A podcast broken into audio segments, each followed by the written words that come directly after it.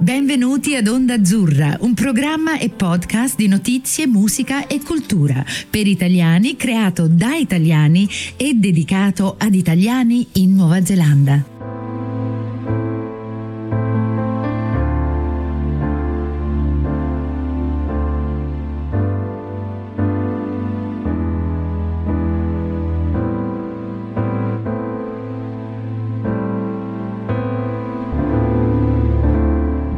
Benvenuti ad Onda Azzurra, la voce degli italiani in Nuova Zelanda.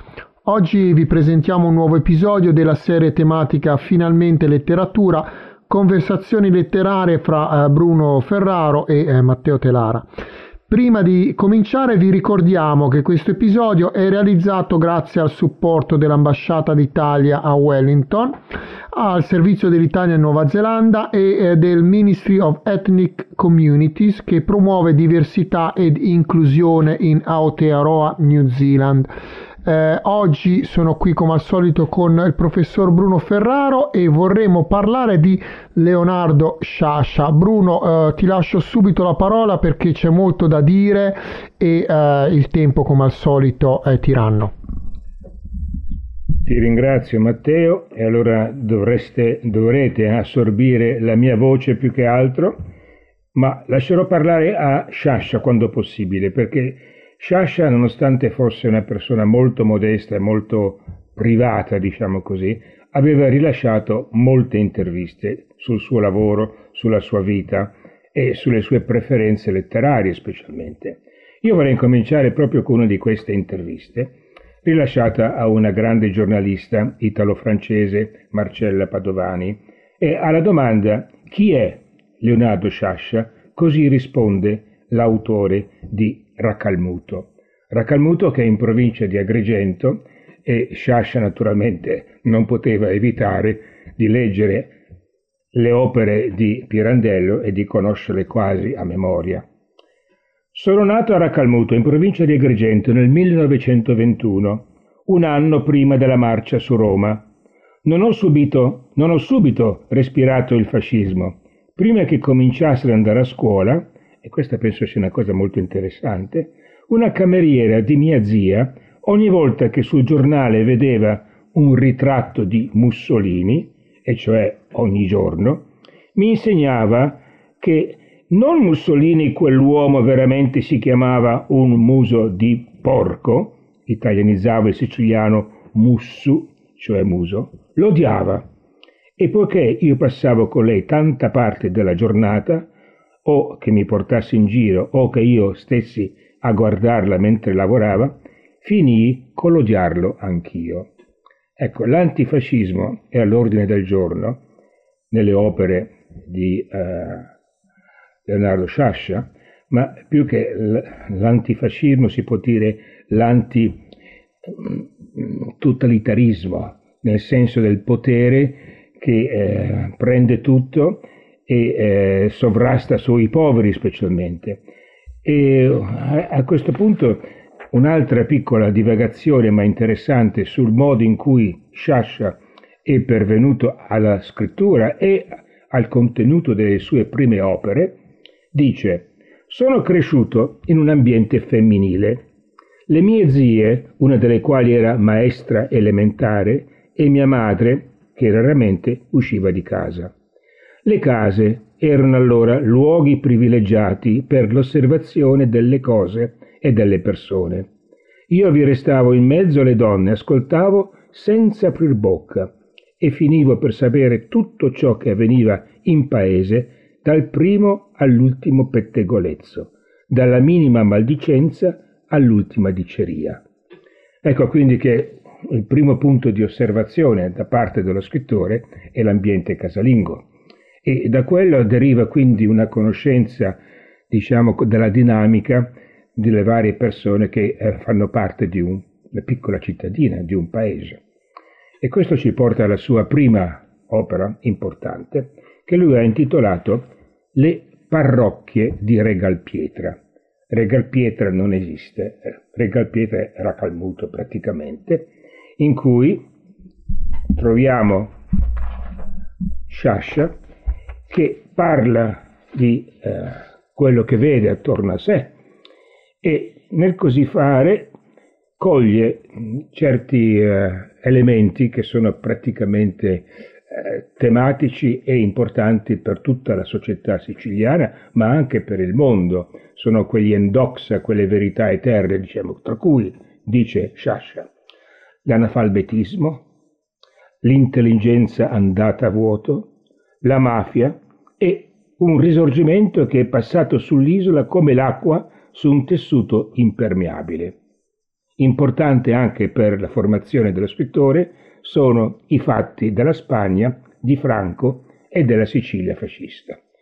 Quindi queste storie, le pietre di Regalpietra, incominciano a dimostrare come l'autore si sia interessato da una parte a quella che è la società sicola e dall'altra alla storia, in cui naturalmente la Sicilia ha posto grande importanza, cominciando naturalmente dall'ascese di Garibaldi a Calatafimini e a Marsala e così via. Quindi vorrei leggere di nuovo dalla prima pagina proprio delle parrocchie di Regalpietra questo brano. Credo nella ragione umana e nella libertà e nella giustizia che dalla ragione scaturiscono. Ecco, queste due parole, ragione e giustizia, sono molto importanti. Ma pare che in Italia basta ci si affacci a parlare di linguaggio della ragione per essere accusati di mettere la bandiera rossa alla finestra.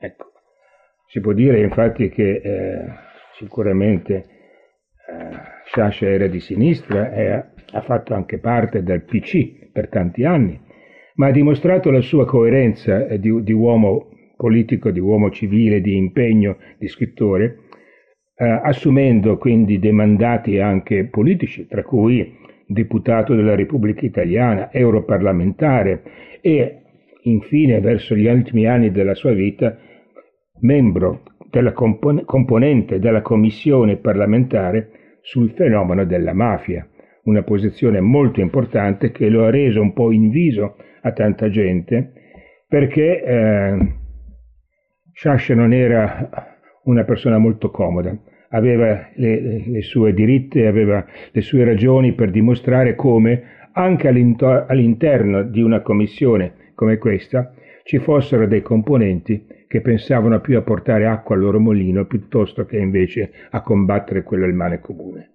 Tra parentesi si può dire anche che Sciascia era un grande amico di Borsellino, e questo potrebbe aprire tutto un altro capitolo di cui non possiamo permetterci oggi il tempo. Allora, tornando poi alle opere di Sciascia, il primo libro veramente che lo ha lanciato è Il giorno della civetta, in cui troviamo appunto alcuni di questi temi che abbiamo già menzionato: la giustizia, la mafia, la povertà, l'ignoranza, la prevaricazione da parte dei potenti e così via, in un romanzo, perché infatti è chiamato romanzo, che però si presenta anche come giallo, perché c'è un investigatore, un maresciallo, che viene mandato da Parma per investigare su un omicidio che è avvenuto in Sicilia, e tutto il romanzo si svolge appunto su questa detection, nel modo in cui il capitano Bellodi tira avanti questa sua investigazione e, diciamo, il contrasto con la società locale, la mafia, che pone tanti ostacoli alla sua ragione, alla giustizia, al modo di sbrigare la faccenda. Bellodi non ce la fa a vincere la mafia, Bellodi deve ritirarsi, e questo forse diventa anche, diciamo, il punto fisso nella tematica generale di Sciascia, in cui l'investigatore, come vedremo nel prossimo romanzo A ciascuno il suo, in questo caso un professore, Laurana, quindi uno sprovveduto, che fa questa investigazione su un omicidio, è un intellettuale, è un maestro di scuola, non è quindi parte dello Stato, ma è guidato dalla ragione, è guidato dalla conoscenza, è guidato dal senso della giustizia. E questa è la prima volta, infatti, che Sciascia si rende conto che, trattando di queste cose, lui sta incominciando a scrivere effettivamente dei gialli. E infatti nella primissima pagina di A Ciascuno il Suo, in esergo, Sciascia introduce una piccola frase che ha tratto da I delitti di Rue Morgue di Edgar Allan Poe, uno dei, diciamo così, dei padri del giallo, in cui si legge: ma non crediate che io stia per svelare un mistero o per scrivere un romanzo. Questa idea della suspense, che è parte, diciamo, essenziale di un giallo, diventa una tematica importante in questo romanzo, in A Ciascuno il Suo, dove tanto brevemente si può raccontare che Laurana, mentre cerca di investigare un omicidio, scopre che effettivamente ci sono 2 omicidi e che chi è dietro a questi omicidi sono dei mandanti che fanno parte di un gruppo mafioso. A questo gruppo si associa anche la Chiesa e poi ci sono varie diramazioni, tra cui per esempio l'innamoramento tra uno dei grandi capi mafiosi di questa cittadina e la vedova di una persona che è stata ammazzata. Laurana non ce la fa a spuntarla contro la mafia.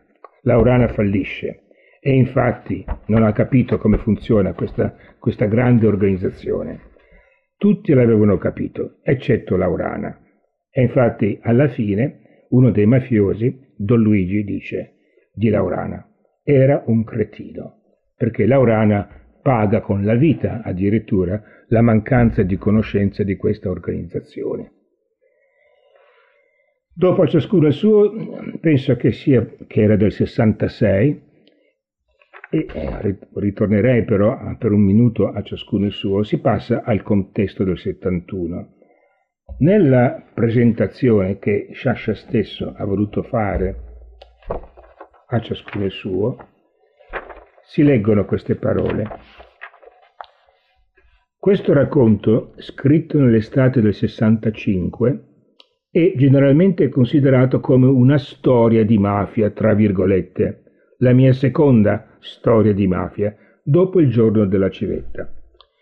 Ma io credo che leggendolo, o rileggendolo, oggi dopo 10 anni, le intenzioni con cui l'ho scritto appariranno chiaramente diverse.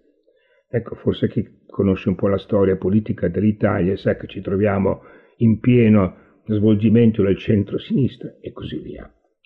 Non è la mafia siciliana che mi interessava in quel momento, ma l'altra, nazionale, italiana, la mafia del potere in Italia.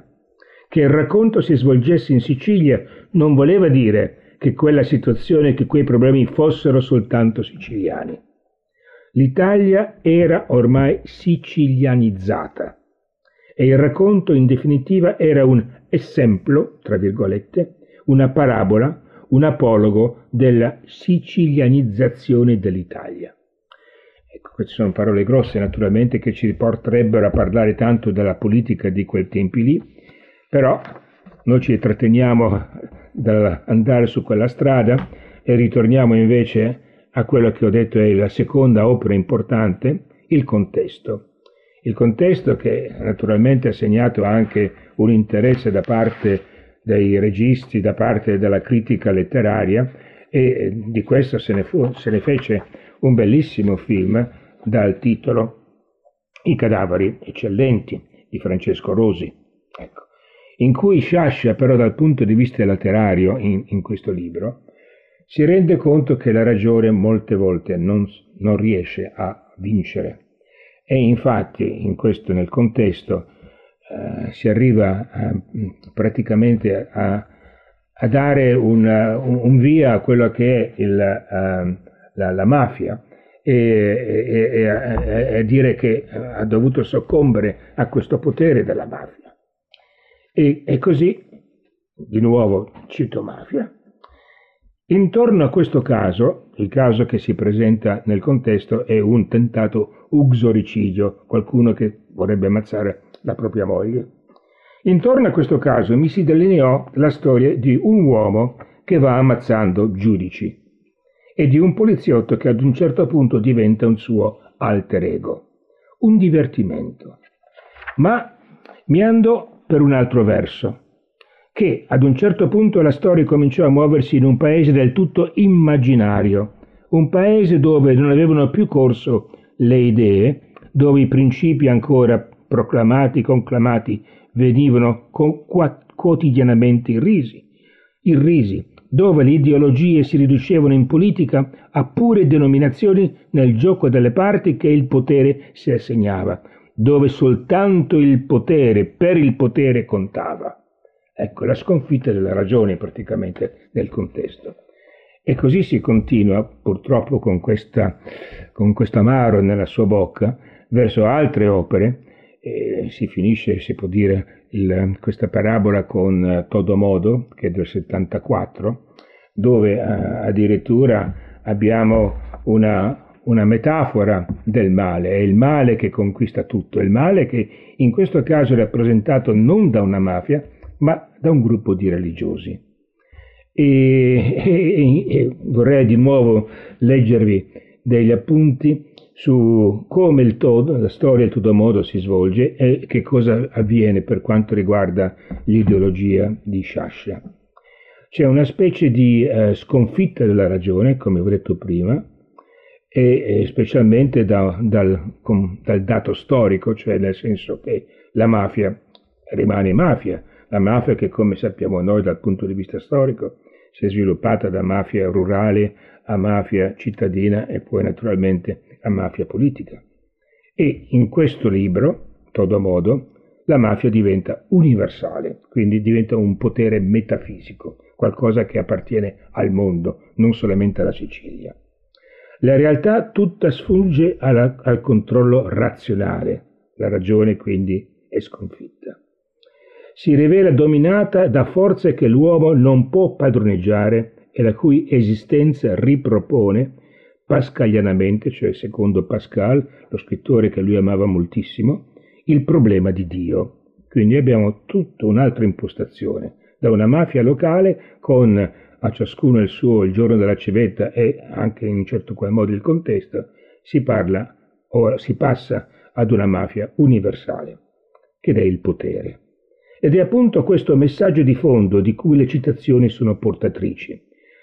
Sciascia amava moltissimo citare, senza però dirci da dove citava.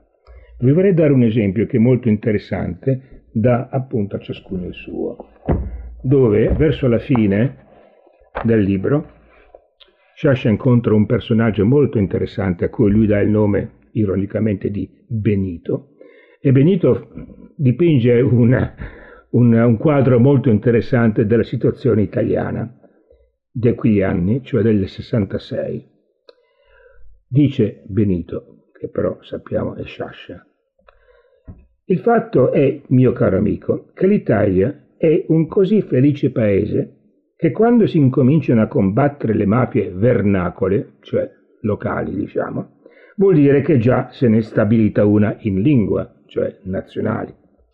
Ho visto qualcosa di simile 40 anni fa, quindi durante il fascismo. Ed è vero che un fatto, nella grande e nella piccola storia, se si ripete, ha carattere di farsa, mentre nel primo verificarsi è tragedia. Ecco, qua ora Sciascia non lo dice, ma cita Marx, specialmente il Marx 18 Brumaio, dove si parla appunto di Luigi Bonaparte che prende il potere e instaura l'impero in Francia. Quindi le citazioni sono molto importanti. Anche Dante è molto importante per Sciascia, ma verso la fine della sua vita, anche perché ha vissuto a Parigi, si rivolge moltissimo al periodo dell'illuminismo, cioè il periodo del pensiero empirico, dove la ragione dovrebbe trionfare, e scrive addirittura un libro dal titolo Candido, che si rifà quindi al titolo di un libro di Voltaire, il rappresentante par excellence, diciamo, dell'illuminismo. E però siamo ormai agli sgoccioli. Sciascia non sta molto bene, infatti era un gran fumatore, questo ce lo ricorda anche suo amico Vincenzo Consolo, che purtroppo anche lui ci ha lasciato 12 anni fa, e ho avuto l'onore di conoscere, e mi ha dedicato anche una copia di questo libro suo, Le pietre di Pantalica, Pantalica è un paesetto in provincia di Siracusa, dove anche descrive vari personaggi, tra cui Leonardo Sciascia. E la storia, il racconto su Sciascia si intitola Le Chesterfield, perché come vedevi anche Matteo da queste foto che abbiamo di Leonardo Sciascia, era un gran fumatore che lo ha portato a morire praticamente con questa deficienza renale. Perché le Chesterfield? Questo me lo sono chiesto io. Le Chesterfield sono dovute erano, perché non so se ci siano ancora, delle sigarette americane. Mi ricordo però che quando ero ragazzo... le fumavo anch'io al liceo e all'università. Quindi. Ecco, e lo so anche perché, perché erano un po' più lunghe del solito. Ora non ricordo, ondeggiavo tra le Diana e le Chesterfield anche per ragioni di prezzi. Comunque ecco. Proseguiamo con Consolo. Sì. Quindi per ragioni di prezzi io invece andavo per le nazionali senza filtro, 10 lire alla sigaretta. Io ero un fumatore, io ero un fumatore finto. Per cui c'era tutta questa tradizione la domenica pomeriggio di andare alla tabaccaia, non la tabaccaia felignana, quella di Amarcord, ma una tabaccaia normale che in una bustina bianca ci metteva 2 sigarette, 20 lire. Chi però aveva la fortuna di avere una famiglia ricca poteva permettersi le Chesterfield e le vendeva agli amici a 20 lire ciascuna però. Comunque torniamo a Consolo. Ecco, Consolo ha scritto molti libri sulla Sicilia. E io penso che si innesti molto facilmente in quel filone di letteratura siciliana che comincia naturalmente con Pirandello, ma che continua anche fino a poco tempo fa, quando era in vita, con Andrea Camilleri. E ci sarebbe tanto da parlare di questa cultura che si riflette non solamente, diciamo, in questa letteratura, ma anche nella poesia, Quasimodo per esempio, o nella pittura, Guttuso, grande amico anche lui di Sciascia, che hanno condiviso infatti tante esperienze. Vorrei terminare, perché altrimenti qua finisce che non abbiamo tempo di parlare di altre cose, con un appunto che forse le persone che ci ascoltano potrebbero chiederselo, cioè dopo tutto questo, dopo tutto quello che ha scritto, dopo queste accuse di essere comunista, dopo aver detto che la mafia, o almeno il potere, era una metafisica che non si poteva vincere, Sciascia era religioso. Allora, Sciascia ha detto che non era né religioso né ateo. E ripeto di nuovo le parole di Sciascia. Mi guidano la ragione, l'illuministico sentire dell'intelligenza, l'umano e cristiano sentimento della vita, la ricerca della verità e la lotta alle ingiustizie, alle imposture e alle mistificazioni. Allora, quando morì, Sciascia fu sepolto a Racalmuto, vicino alla tomba di sua moglie, e su questa tomba gli amici, c'è un'associazione Sciascia, ha fatto scrivere: ce ne ricorderemo di questo pianeta, un sogno di Sciascia in Sicilia. E nella tomba fu aggiunto anche un crocefisso d'argento a cui lui ci teneva. Quindi abbiamo questo personaggio dalle varie sfaccettature naturalmente, di cui abbiamo solamente toccato in superficie le sue opere e la sua vita. Sì, ancora una volta la modernità di Sciascia, direi, non solo penso riguardo alla tematica ovviamente della corruzione del potere, della mafia, questa visione dell'approccio mafioso che parte dalla campagna, entra nelle città, conquista i paesi e poi le nazioni, fino appunto, come hai indicato te con Il Contesto, diventa una cosa globale, planetaria, quindi una mafia che controlla il mondo ma che non è soltanto politica, sembra anche religiosa, e quindi, come giustamente hai accennato tu, diventa una componente quasi metafisica, diciamo, della condizione umana. A me ha sempre interessato questa contraddizione dell'uomo e dello scrittore Sciascia, come in tutti i grandi scrittori che abbiamo affrontato in queste nostre conversazioni. La sua visione pessimistica è controbilanciata sempre, come dici tu, da questa fiducia nella ragione umana di matrice illuminista, come hai sottolineato, e anche mitigata dal suo umorismo, che diventa sempre un'arma fondamentale nella lotta alla visione pessimistica della natura. Basta vedere il suo sorriso qua, anche molto la condizione umana, sì. Mi è sempre piaciuta questa idea della realtà come un insieme inestricabile di verità e di menzogna, perché allargando o restringendo il campo visivo dalla mafia anche a una realtà nostra attuale, dove viviamo in un periodo storico dove la distinzione tra verità e menzogna è diventata impossibile da discernere, e quindi anche in questo credo che Sciascia si sia dimostrato estremamente moderno, in quanto è riuscito a prevedere una realtà dove non è possibile più arrivare alla verità, e quindi viviamo in un mondo dove ci sono soltanto infinite versioni di infinite menzogne, quindi una cosa, certamente una conclusione pessimistica, ma anche umoristica, se vogliamo,